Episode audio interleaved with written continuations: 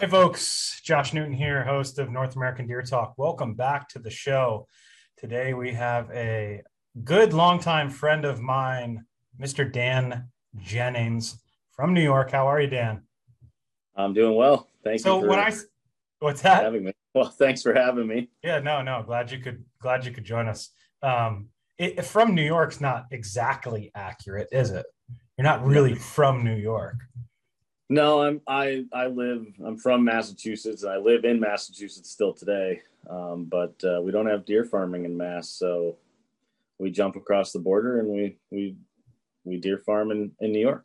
So you're um, without uh, telling everyone where you live, uh, you're in western west. You live in western Massachusetts, but your your uh, primary farm is just across the border in uh, in New York, right? Yeah, so I'm in Western Mass in, in the Berkshire County area, and uh, and and it's 20 minutes across the border. Um, we're on the eastern side of Albany, uh, the state capital. Okay, cool.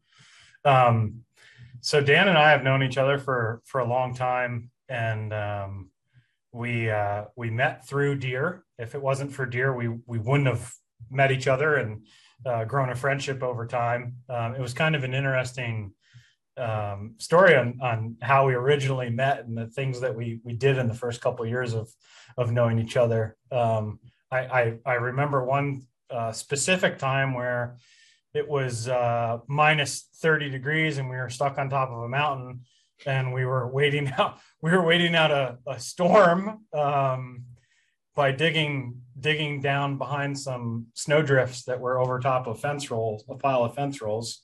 Uh, we, yeah, were, we were building a we were building a, a, shelter in the in the snow to try to not freeze to death because it was uh, it was awfully cold, but we had a we had a lot of good times on the on the mountain there. What were we doing?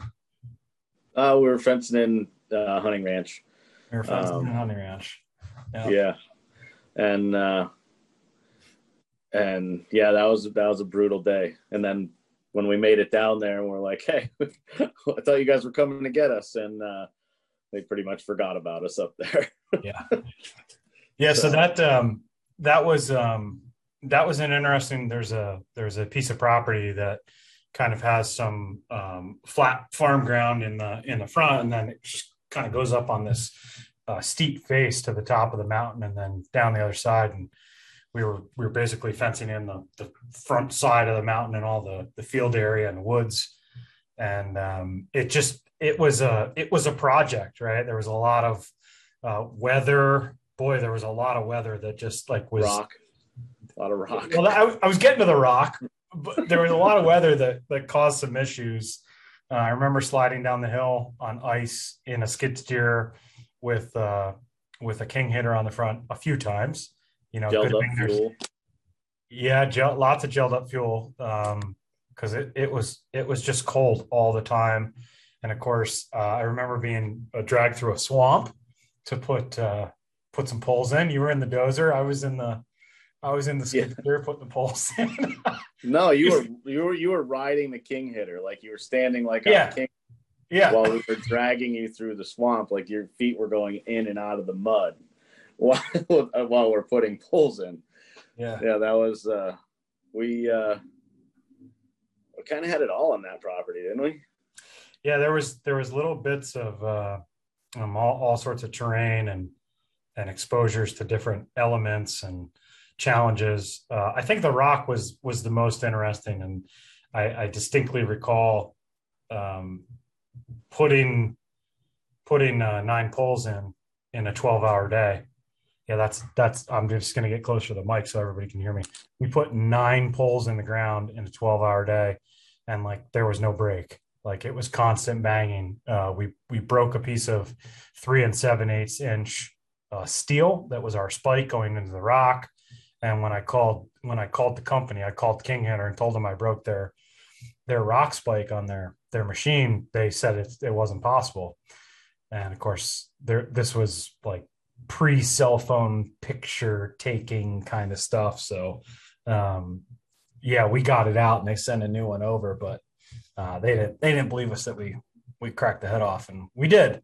Um, but yeah, that was a an ignorant piece of piece of ground over there, and um, it was a it was an accomplishment. We got it done though. Yeah, I was gonna say it was an accomplishment to to get it done, uh, and, and glad we did because we ended up meeting that way, and and uh, I think we were both kind of in the early por- portions of starting our our deer careers, um, and uh, you know we've we've kind of just grown grown um, you know professionally and personally since then, which is um, something I want I want to discuss.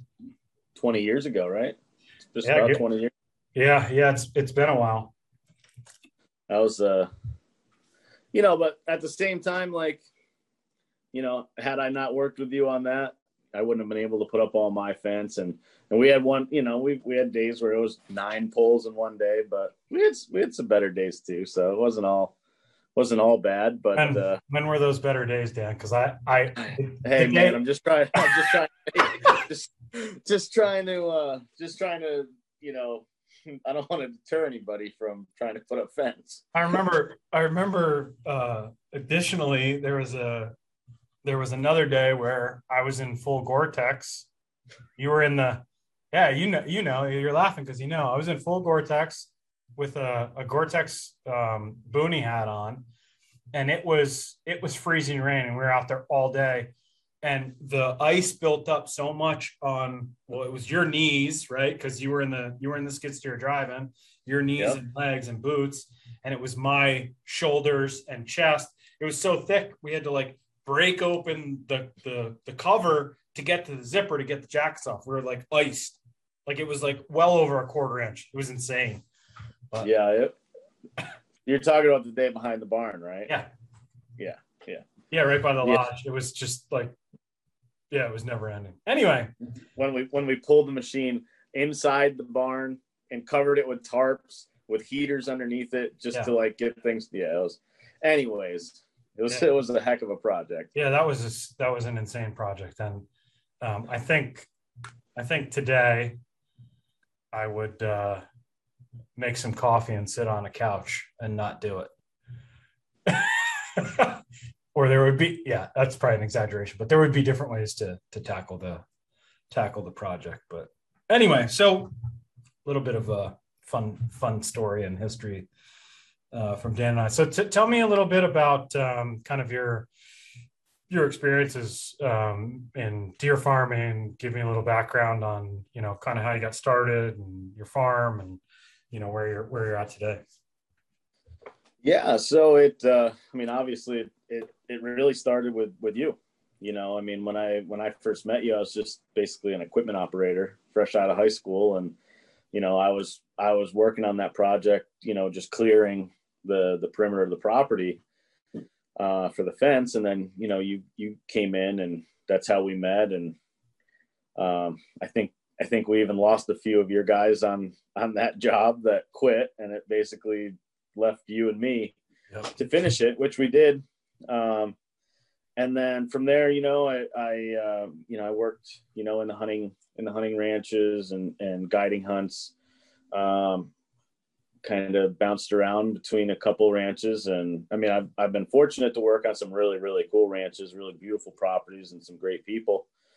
Um, and I've bought and sold deer and semen and different things throughout those years. And, you know, um, I mean, I've, I've raised some deer with you and uh, raised some deer at some other places. I mean, uh, you know, fresh out of high school, you don't really have any money, right? So you're like, I got to be a deer farmer though. Like, you know, you brought me to my first top 30 sale, and uh, you know that was that was a, an experience all in itself. I had no idea that that even existed, but as soon as we went there, I was like, yeah, man. You know, I, I held Thunder's antlers, you know, from Eddie Ray And uh, I forget what that other picture was. I think it was from Gary and Jane Nelson's, you know. And uh, so, yeah, you're, you're in. I mean, I've been a deer hunter my whole life, and and uh, so I was I was addicted from day one. And then I heard about you and your uncle and your farm. So, long story short, I you know I've been involved. I've stayed involved. I've been in other businesses. I've worked other jobs, but I've always kind of had the deer on the side or wanted to be doing the deer. and um, so yeah, it's uh, I've worked for other people. I've owned my own stuff. I've sold stuff, and then you know it was uh, 2010. I think it was 2010 or 2011. Um, you know, my brother kind of saw what I was doing with the deer, and he was like, "Yeah, I'd really like to get involved somehow." So I said, "You know, let's uh, let's start a deer, our own deer farm. You know, I've worked for other people this whole time, and we'll uh, we'll do our own thing." So we we started Jennings Brothers Farms, um, and you know, it started with nine animals. Most most of them came from you or were housed at your facility or you know and uh yes now we've we've grown over the years and um just currently under 400 headed deer uh and at that one at the one main breeding farm and uh then uh we've got the hunting ranch uh, up further north uh battenkill um hunt and fish club where we have uh, four different species up there. We've got whitetail elk, fallow, and Sika deer. Um, so I hope that answers. Yeah, that's question. oh yeah, no, that's that's awesome. Um, I think um, I think it's worth stressing the point that for for both of us anyway, and I, I would imagine the the overwhelming majority of people that um, you know raise whitetail privately or are part of our our farmed cervid industry and and ranching um, hunting and the the the you know kind of uh, uh, fascinating nature of the whitetail deer uh, got us to want to deer farm. Um, it did for me, you know, like I was uh, 16 or 17, I started bow hunting. You know, I killed my my first deer with a bow, and that you know passion of just like scouting and looking for deer all the time, and then being able to harvest one, um, you know, with a bow and then you know just a, a few kind of rifle hunts as I got older. Um, really, once I once I discovered what deer farming was, it all clicked, right? And I was just like, oh my gosh, like I like I, I love deer and like I want to be around them and in all facets. And I, it sounds to me like that that was the case for you because like you have a you had a, a long-standing hunting background before you knew what deer was, right? Uh, I mean, I yeah, I mean, it, I've always loved whitetail deer. Uh, I love everything about them. I mean, I'm addicted to to whitetail. I'm, you know, which, you know, I guess addicts me to other antlered animals too. But uh, um, yeah, the whitetail is really the one that that is stuck with me. Um, it's my favorite. You know, I love being surrounded by them. It's kind of like when you're at the deer farm sometimes it's not your happy place but for the most part it is the the happy place you know and every you know it's it's work you know but it's not it's it's it's cool work you know you can have a stressful day i mean i work a full-time job you know i have a stressful day and i go to the deer farm and feed the deer and and uh life's good you know i, I get to i really enjoy being around them uh, that's why i breed deer you know i i love the deer um, and and I like being around them. I like learning about them, and I love hunting them. I love eating them. I love everything about them. Yeah. Um, so both of us are are East Coast guys. I'm from Pennsylvania, and you're in Mass slash New York. Um, you know, I maybe because of my proximity to to whitetails, and that's the only um, that's the only deer species around here. Do you think if we lived out west um, and we were surrounded with uh, mule deer and elk, that we would have a different fascination for the whitetail?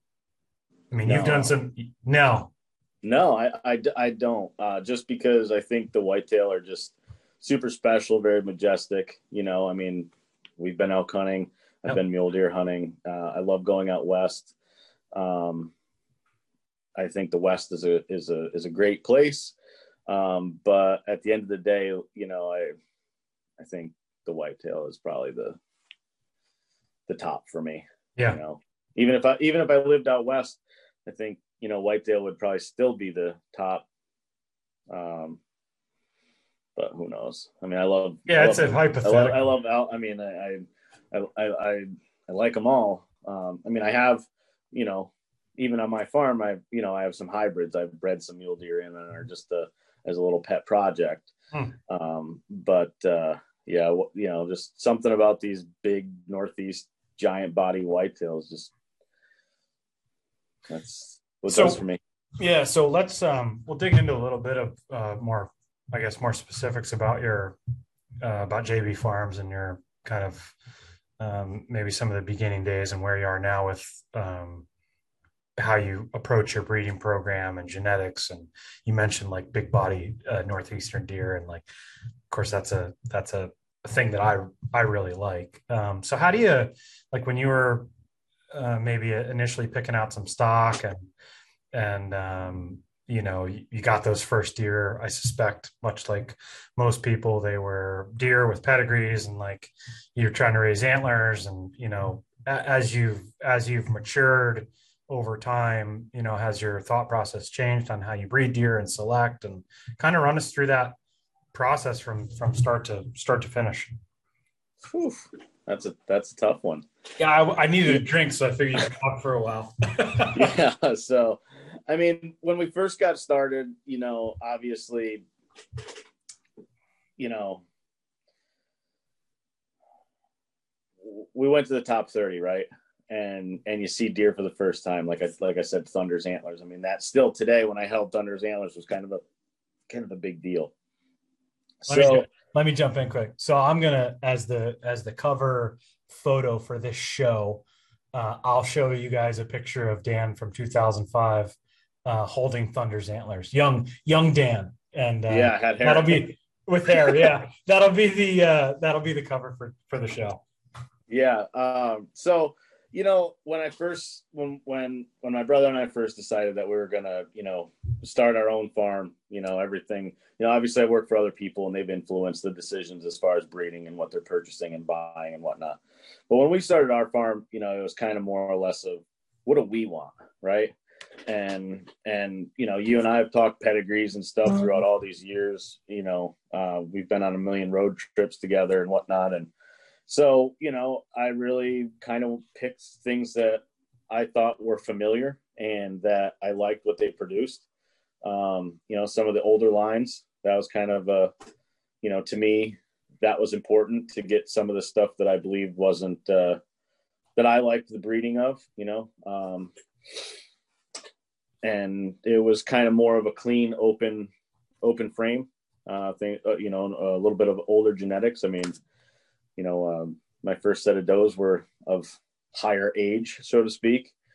Um, but then we kind of, you know, we're able to lay the groundwork for our own program. And, you know, um, I, I, started, you know, you remember when we bought uh, G Ranger, you know, G Ranger, I think, I, I still think this is true, but I believe G Ranger was the first buck ever born out of a Maxbow Ranger doe.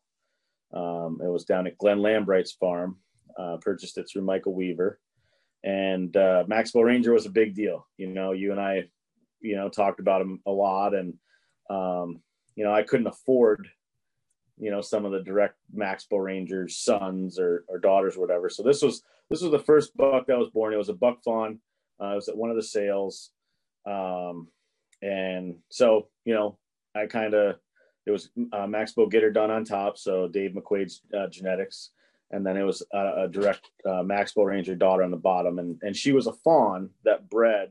So I, I think it was. I mean, I, I've asked Glenn about it, and I and I've asked Michael about it, and and I'm pretty sure, and they're pretty sure too, but I, I don't really know. But I think it was the first buck ever born out of a Maxbow Ranger doe, and that was cool for me. That was that was kind of a big deal. Mm-hmm. Um, and uh, so that was you know one of the first bucks and then you know Big Fuzz, which was bred by you know you. Um, you know, I was down in Pennsylvania and looking at your deer, and I saw that deer, and we were able to make a deal. Yeah. And uh, so G Ranger and Big Fuzz were our two main herd sires for the first couple of years. Um, but you know, I mean, I, I started out with three pens. You know, three small pens, um, just in a row. We weren't AI, and you know, we had a few does and those bucks so we used those bucks for two years, and then um, we started to uh, introduce artificial insemination in our program. we're able to build a facility um, and you know build up enough doe so it was worthwhile to uh, have Rachel come up and and do our work and and even when we bred there I've always liked the, the northern genetics. I know a lot of folks are, are breeding with the Texas genetics or the southern genetics, Florida, whatever you want to. Um, but to me, there's so many good bucks that I have seen over the years that I I like to I like to use. You know, I don't think I could ever run out. So I've kind of stuck with the with the northern lines. Um, I mean, I I complain about it every fall when we're moving bucks and they're 300 pounds and breaking stretchers.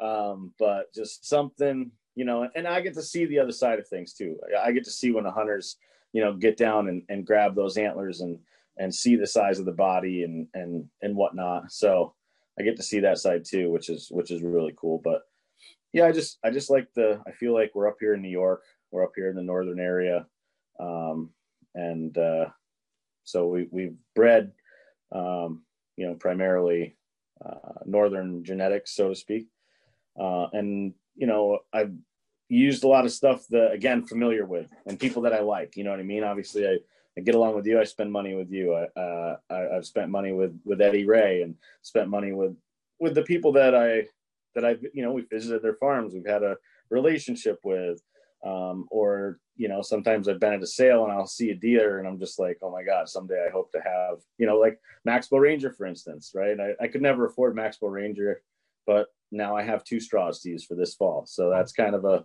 a big deal for me. Um, being able to use some of the sires that I thought were only a dream years ago, or you know, I, I get to use them now. And um, yeah, I mean, you know, now we're we're AI and 40 40 plus deer every year, and uh, starting to really see uh, some cool, you know, some good results, some cool results. Uh, you know, get get to see some of the offspring uh, on our farm that that we've created. And so, uh, and so, one one other thing I'd add is since the initial deer purchase, we've been hundred percent closed herd. So since well, the yeah, that's awesome. And I was gonna my question relates specifically to that. How do you go from a handful of animals to just shy of 400 in the decade?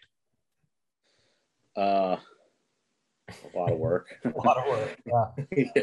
Well, yeah I mean, we, you know, we, we, went from three pens, you know, and then we're like, you know, we, we need more space. We need to set, you know, we need a place to put the box. We need a place to put the fawns.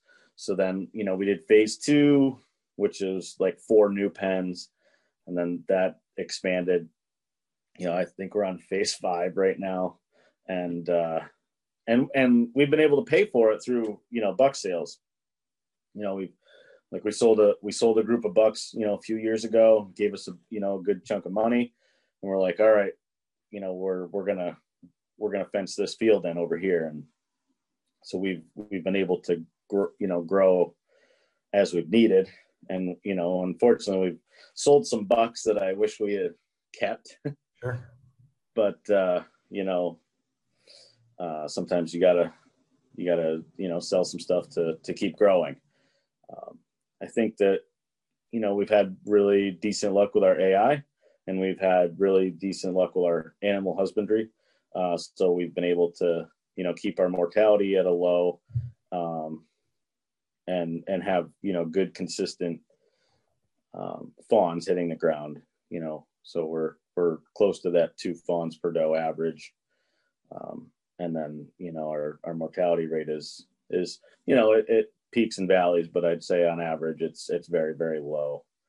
Um, so you know, out of you know, I mean, we had a uh, over a hundred fawns, you know, hit the ground for the last couple years here, and you know, we're still running, um, you know, 85, 95 fawns out, you know, out of the, that we've raised up. So, mm-hmm. um, yeah, I, I think it's. I mean, you, you have some mortality, but it's it's been pretty good. I, I you, you made some um, statements in there that I kind of want to touch on a little more. Um, I think the thing that stood out most to me is uh, your your capital management based on uh, your sales and and how you've you've used the animals to um, help build out your infrastructure. And I think that's really key um, you you can you're you're you're a perfect example of someone that had you know relatively limited funds. You, you, were you were pretty young when you kind of first started and you had to build out slow because fence and, and initial inventories are expensive. Um, and you were able to continue to kind of as, as your your animal numbers grew you were able to slowly expand use the proceeds from the sale to continue to to build out your infrastructure. So i think that's a a good example of, of, of kind of more tempered approach to to building out a farm. So that was nice. Um, can you touch on um, can you touch on the animal husband uh, husbandry bit a little bit more? Because I I think for for a lot of folks, and my initial question was how do you go from a couple animals to you know just shy of 400 in, in a decade? Um, I think for I think animal hus- husbandry generally is um, overlooked by by some, but you, you can't really it shouldn't it shouldn't be right and you, you can't overstate how important it is for the fawns um, when they hit the ground to stay alive because that's your inventory. You want to you want to talk about that a little more? Yeah i mean it's uh I, I guess it's basically because if you don't take care of it you have nothing right? You, you know you gotta sometimes sometimes you gotta be forced into it. Sometimes you know, and, and, obviously it helps that, you know, you and I have been buddies and, you know, we talk a lot about it. Um, and, you know, we've dealt with, with sicknesses and we've dealt with, you know, things coming through and, and, you know, at the end of the day, it's like, you know, if you just sit there and let them die and do nothing, then you're never going to grow. You're never going to get, you're never going to get there. So, you know, I think it's, uh, you know, and it's kind of heartbreaking you know what i mean like you, you spend all this money like for me you know like i've spent money i didn't have right? So you spend all this money and then you you you got all these sick deer um you know it's it's just a waste. So i think that's kind of why we why we focused on you know trying to make sure that our fawns you know make it to weaning. We you know we try to keep our animal numbers you know per per acre a little bit low. Uh, we've tried to, you know, implement a um, a protection instead of a um, what am I trying to say here? Like uh, we try to be preventative instead of try to, you know, deal with the problem. I'd rather not deal with the problems if we can do a couple steps ahead of time.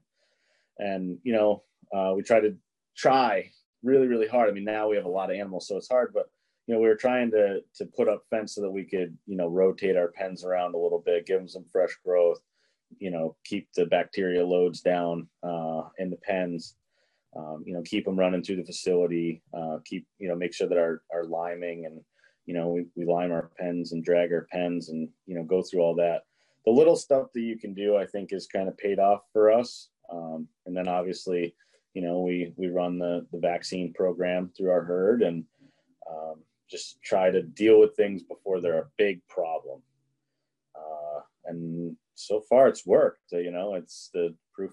The proof is there. And you know, I mean, we still everything on, yeah, everything. So our last year, our last doe, or that we bought died. So everything that's on our farm now is hundred percent, you know, produced and raised uh, on our on our property. That's awesome. Um, and you've had some. You, you said the last doe. I I uh, I understand that you've had some does live a long time. Had some good longevity on some of those girls. Yeah, what we had the. God, when was she born? Wasn't she, wasn't twenty four? She was born in ninety nine. Nah, she's a, she's an 02. So she's an 02. So uh, she would have been 18. 18 years old. Yeah and her daughter her daughter was the one that we lost last year mm. yeah she um yeah no we i mean a lot of 9 10 12 13 year old does you know that's those that was the foundation of our program you know some old school stuff do you and obviously you're still running lots of daughters granddaughters and and so on out of those like they're still the core of your of your program it, most of your does probably trace back to them, I would imagine. Well, we only had a couple, so everything came from them. They yeah. pretty much everything. you know, awesome. I mean, you know, not. I mean, there was. uh Yeah, I mean, I I still you know my my white tags and red tags are still are still my main girls and they're my big fuzz and g ranger daughters um, out of those original does oh that's cool yeah um, and, and well, so those what are those girls now those are all they're coming nine nine ten years old right yep yeah, yeah. nice so yeah. when you when you um what makes you keep them what makes you keep those older does um now first of all I know you have the space to do it. So for some, that's not an option, right? Like there has to be rotation. But like, what do you what do you see in those does that just you're like I'm I'm not selling them, right? Um, what do I see in them? Uh, I just I think they're good girls. I, I like the way that they look. I like their conformation. Um, they're easy to handle. Uh, they're breeding well they're still producing. You know, I'm still getting an average. You know, I mean, some of those girls are throwing me triplets every year.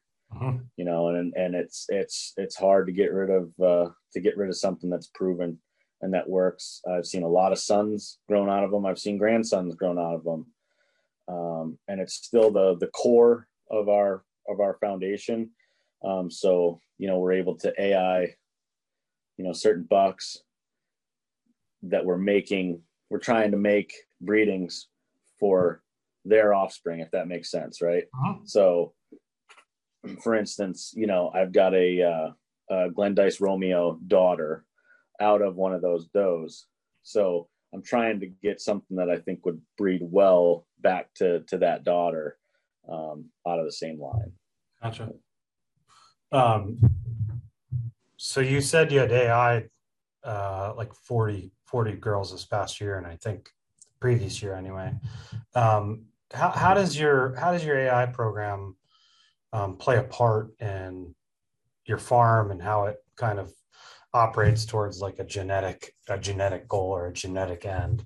Um, why not just live breed everything, or why not AI all of them? Or can you kind of look look through a, a lens at that for us?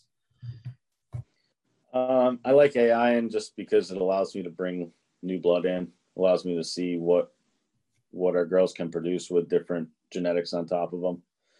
Um, gives us the diversity so that if you know, so everything's not kind of the same. Hmm. Um, and uh, I mean, yeah, it, it's it is a you know it it, it does have a cost, um, but I, there's just some bucks I really want to breed to, so I want to I want to see what they can do. Um, not not saying that I don't have I mean, we we obviously use our bucks to breed with, but uh, you know, it's I, I still have I still want to breed does to thunder. yeah, right. you know, uh, it's it's uh, it's it's kind of a fun part, right? Now, I'm not maybe it's not the best decision or the best practice. I don't really know, um, but for me, that's part of the enjoyment, right? Uh, I enjoy seeing what these girls can do with different genetics. I enjoy breeding with bucks that are on my buddy's farms. Um, I enjoy bringing these genetics to our farm and being able to have them in New York. Um, you know, I mean, we are closed closed border state, so it's kind of my only way to bring some of these genetics in. Right. Um, and I also think it's important to uh, buy semen from other farmers. Uh, I think that it's helped me with some business relationships. It's helped me in the business. It's helped, you know, our farm as a whole. You know, people spend money with us, we spend money with them, et cetera, et cetera. So, um, as far as genetic gains, you know, there's there's some bucks that you know I'm trying to get. Uh, there's there's some does that I'm that I'm trying to get. Um, but I'd say in the business side, uh, or no, it's it's personal enjoyment. I like I like breeding with these deer. Gotcha. Um, so the the breeding program that you operate is um, is really a, a basis for uh, your hunting operation that you've you've mentioned. So I'd like to I'd like to shift gears into into a different type of conversation, but I'd like to lead in there with um, the the tie from JB Farms and your your breeding operation into um, you know your your hunting operation and how those two are are kind of married a little bit and the importance of um, the you know the the genetics that you are that you are creating and how that plays to the long term conservation of uh, the Battenkill farm. Well, I mean, obviously we all love hunting, and you know, being able to have a hunting preserve uh, is is awesome. Uh, it allows us to, you know, to be able to to have the uh, the resources to bring our bring our deer uh, and our genetics up there, and you know, it's for me, it's kind of having the control on the property for the genetics that you like. You know, what you what you cull out of your herd gives us a good place to cull. You know, sometimes you need to cull stuff in your breeding program, so it gives gives us that that avenue where we can we can cull our animals. And, and it also allows us to bring our farm and our genetics into a bigger scale where you know there is some interbreeding and some different stuff. So having the deer that we like you know out there you know these big northern big wide open frame um, bucks um, and then the other thing too is, is the supply. Being able to supply the hunting ranch is, is a big deal because um, if you don't have the animals then you can't bring in the customers. And um, i don't i don't want to be in a position where i you know book hunts and I, I don't have the animals for the for the hunt. So um, i don't know if that's the answer that you're so, looking for. yeah so so the um the the property uh that you manage there is is how big? It's a pretty good sized property i think isn't it yeah, I mean everything together uh, is just under thirteen hundred acres now. Gotcha. So you got a, we'll call it a playground. You got a big big playground there. Um, so the and and maybe I maybe I uh, characterize it a, a, touch different than you, but maybe maybe this is how you you think about it as well. Um, when you're when you're managing the existing herd, which you you have on on the Battenkill property, um, you're you know you're selective in the animals that you're you're trying to harvest out of there. And when you're assessing those and, and when i say assessing when you're looking at your your hunter harvest your numbers sizes configurations of animal uh, antlers um, you're you're trying to you're trying to supplement those genetics with your your your breeding farm um, to incorporate and and number one bolster the numbers but also make the genetics better within your your your natural ranch. Is that is that a good characterization of that? Hundred foot bigger deer every year, right? Yeah. So we're you know we're trying to you know we're trying to add you know genetics in into those ranches and keep those genetics, right? So um, when I say we cull, you know, obviously we're trying to cull some of the animals that are the traits that we don't desire and keep around some of those, you know, some of those other bucks that we do desire.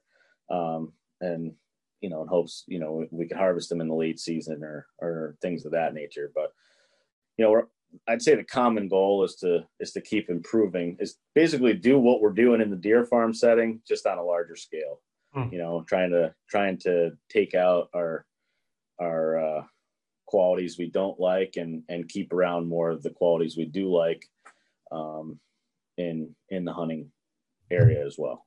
So the reason, I guess, the main reason that you have um, you have the deer farm is because you have you have that control. So you're able to to look at um, uh, the genetics of the animals in, in all aspects, you know, physically, reproductive, the whole works, and and you can make those selections in a controlled environment um, that are probably a little bit harder than in the the bigger area. So I think I think you I, I think what you said was interesting. You know, you're the the the hunting operation is is an expanded or an extension of the of the deer farm, um, and they they they are really paired nicely. Um, and the more I the more I think about those, um, it's really a nice it's a nice pairing, right? It's a nice match. Um, they complement each other really well, um, and I think that's I think that's lost on on some people. You know, a lot of a lot of I, a lot. I don't. I guess I shouldn't characterize people like that, but I think um, there there are some folks that look at a, a deer farm and they have a, a preconceived notion of an animal in a cage, right? And it's it's this certain thing, um, but that's that's not what you've described. You've described something very different to me, where you have uh, seed stock, if you will, um, to to ultimately better this this hunting operation. Um, so with with that said, um, what what is it that you um, how do you take your hunters enjoyment of the the property and the experience and the deer? And how does that feedback uh, then make uh, help make management decisions on that farm or, or doesn't it? Or how, what does that look like? What oh, no, i don't run a I, I don't run a hunting ranch right? So like i don't have that interaction. Well it, it gives you kind of what the hunters are looking at you know it, some some of your hunters are coming in and they're like i want i want the width you know? I want to i want to see more width. Or you know you can pick up on little comments like wow you know i i really i, I like how you know i i see a couple deer here with drop tines. Or like man i've never seen deer with this much mass on them you know you, you pick up on those little comments and you kind of it kind of sits in the back of your mind and and and you think about it. Uh, and it's funny you mention this because i had one client davey and he came in he's like man he's like this you know he shot a nice deer. And he said this deer if it just had a little bit more mass you know would have been what i dream about. And for some reason that stuck with me. And i went back and i was like make that happen right? And uh, so you know I, I added a little bit more mass to the uh, to the breeding. I'll let you know in a few years if it worked. Yeah you know so you get to you get to see you know with the hunting with the hunting preserve it does the hunting ranch it, it allows us to kind of see what the customers are looking for gives us an opportunity to to see like you know you hear i want a gnarly non-typical you know or uh, I just want a big traditional, you know, majestic whitetail. I, I, I, want, you know, kickers and stickers are cool. Drop tine, you know, you hear all that stuff. So uh, it allows you. And, and at the end of the day, you know, we're paying the bill, right? So we're breeding deer that we like, you know, and I'm not saying that I only breed, breed deer for what the hunters are liking, but you know, I, we breed deer, me and my brother, based on what we like um, what we're trying to do um, because there are deer and our hopes is that what we're producing other people like and and I think we're doing a good job because they're they're heading to the hunting ranch they're heading to other farms and uh, and everybody seems pretty happy you know I'm not saying everything's perfect you know we've we've had a couple uh, unplanned uh, looking deer so to speak like ooh that didn't work um, but you know what uh, it works for somebody else. So it's it it's been really good. Um, uh, I'm to dig at our southern uh, counterparts just once. You've never had a hunter say to you, "Oh man, I wish that was a smaller body deer," have you? no, no, no, no. They love them. They love them big bodies, don't they? They can't, oh, can't get over how how big they are when they walk up on them. Oh my goodness! Look at the size of this deer every one of them. Yeah, I mean, especially when they when they lay hands on them for the first time, you know, and and uh, no ground shrinkage. There's no ground. No, no, no, and also like when you're loading them up in the buggy to take them back to the lodge, and you're like, "Hey, grab that leg real quick," you know, and they're just. That's like, probably the only oh. time they say, "I don't want to pick pick it up." Right? They're, they're you know, and and uh, you know, it's funny you mentioned that. I mean, it, I don't even know where it was. I'm not saying it's a, a, a dig at our southern counterparts or whatever, but I saw on some TV show this guy just like grabbed the deer by the front and rear legs and by himself just woof right in the back of the buggy. And I'm like, yeah, I'd like to see that guy do that with our deer. yeah.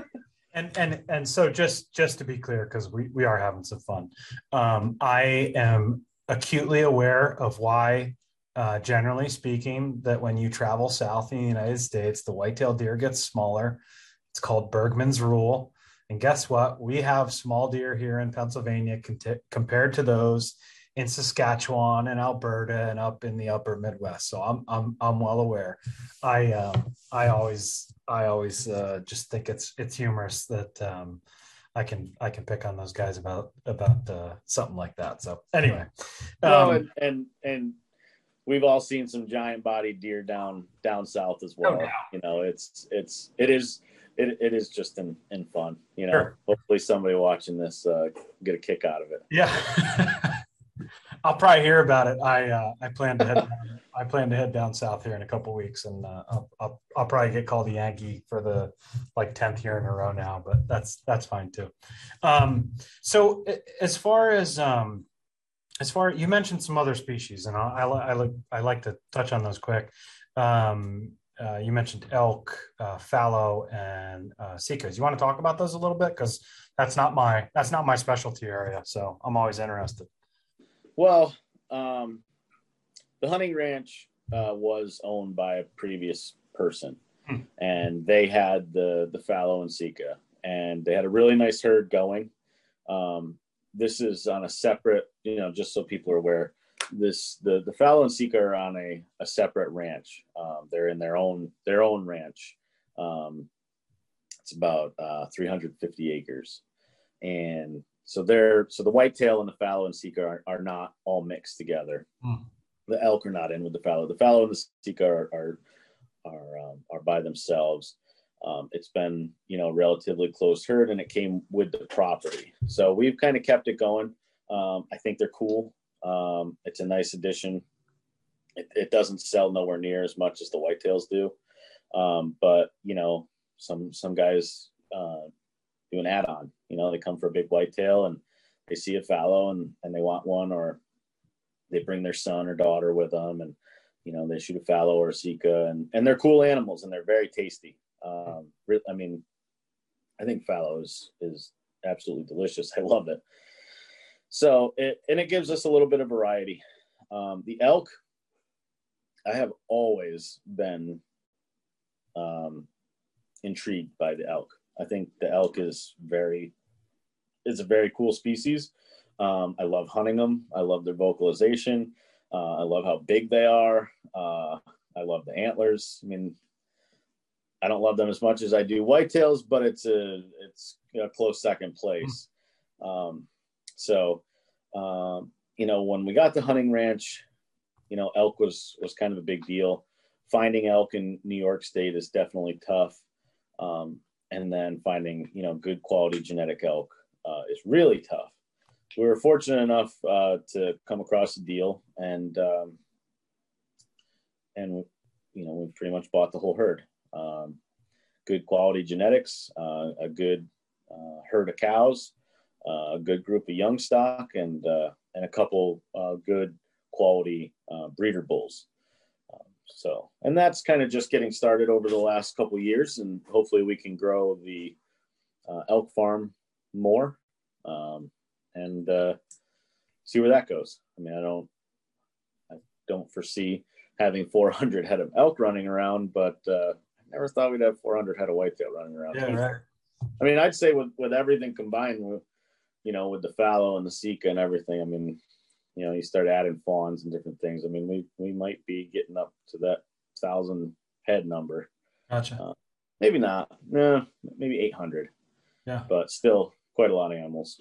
Yeah, no doubt. It's it's certainly a, a project to manage, and and I suspect there's some nuances between the the species that are that are different as far as feeding habits and handling and such like that. So it gives you a kind of well well rounded approach to to cervid.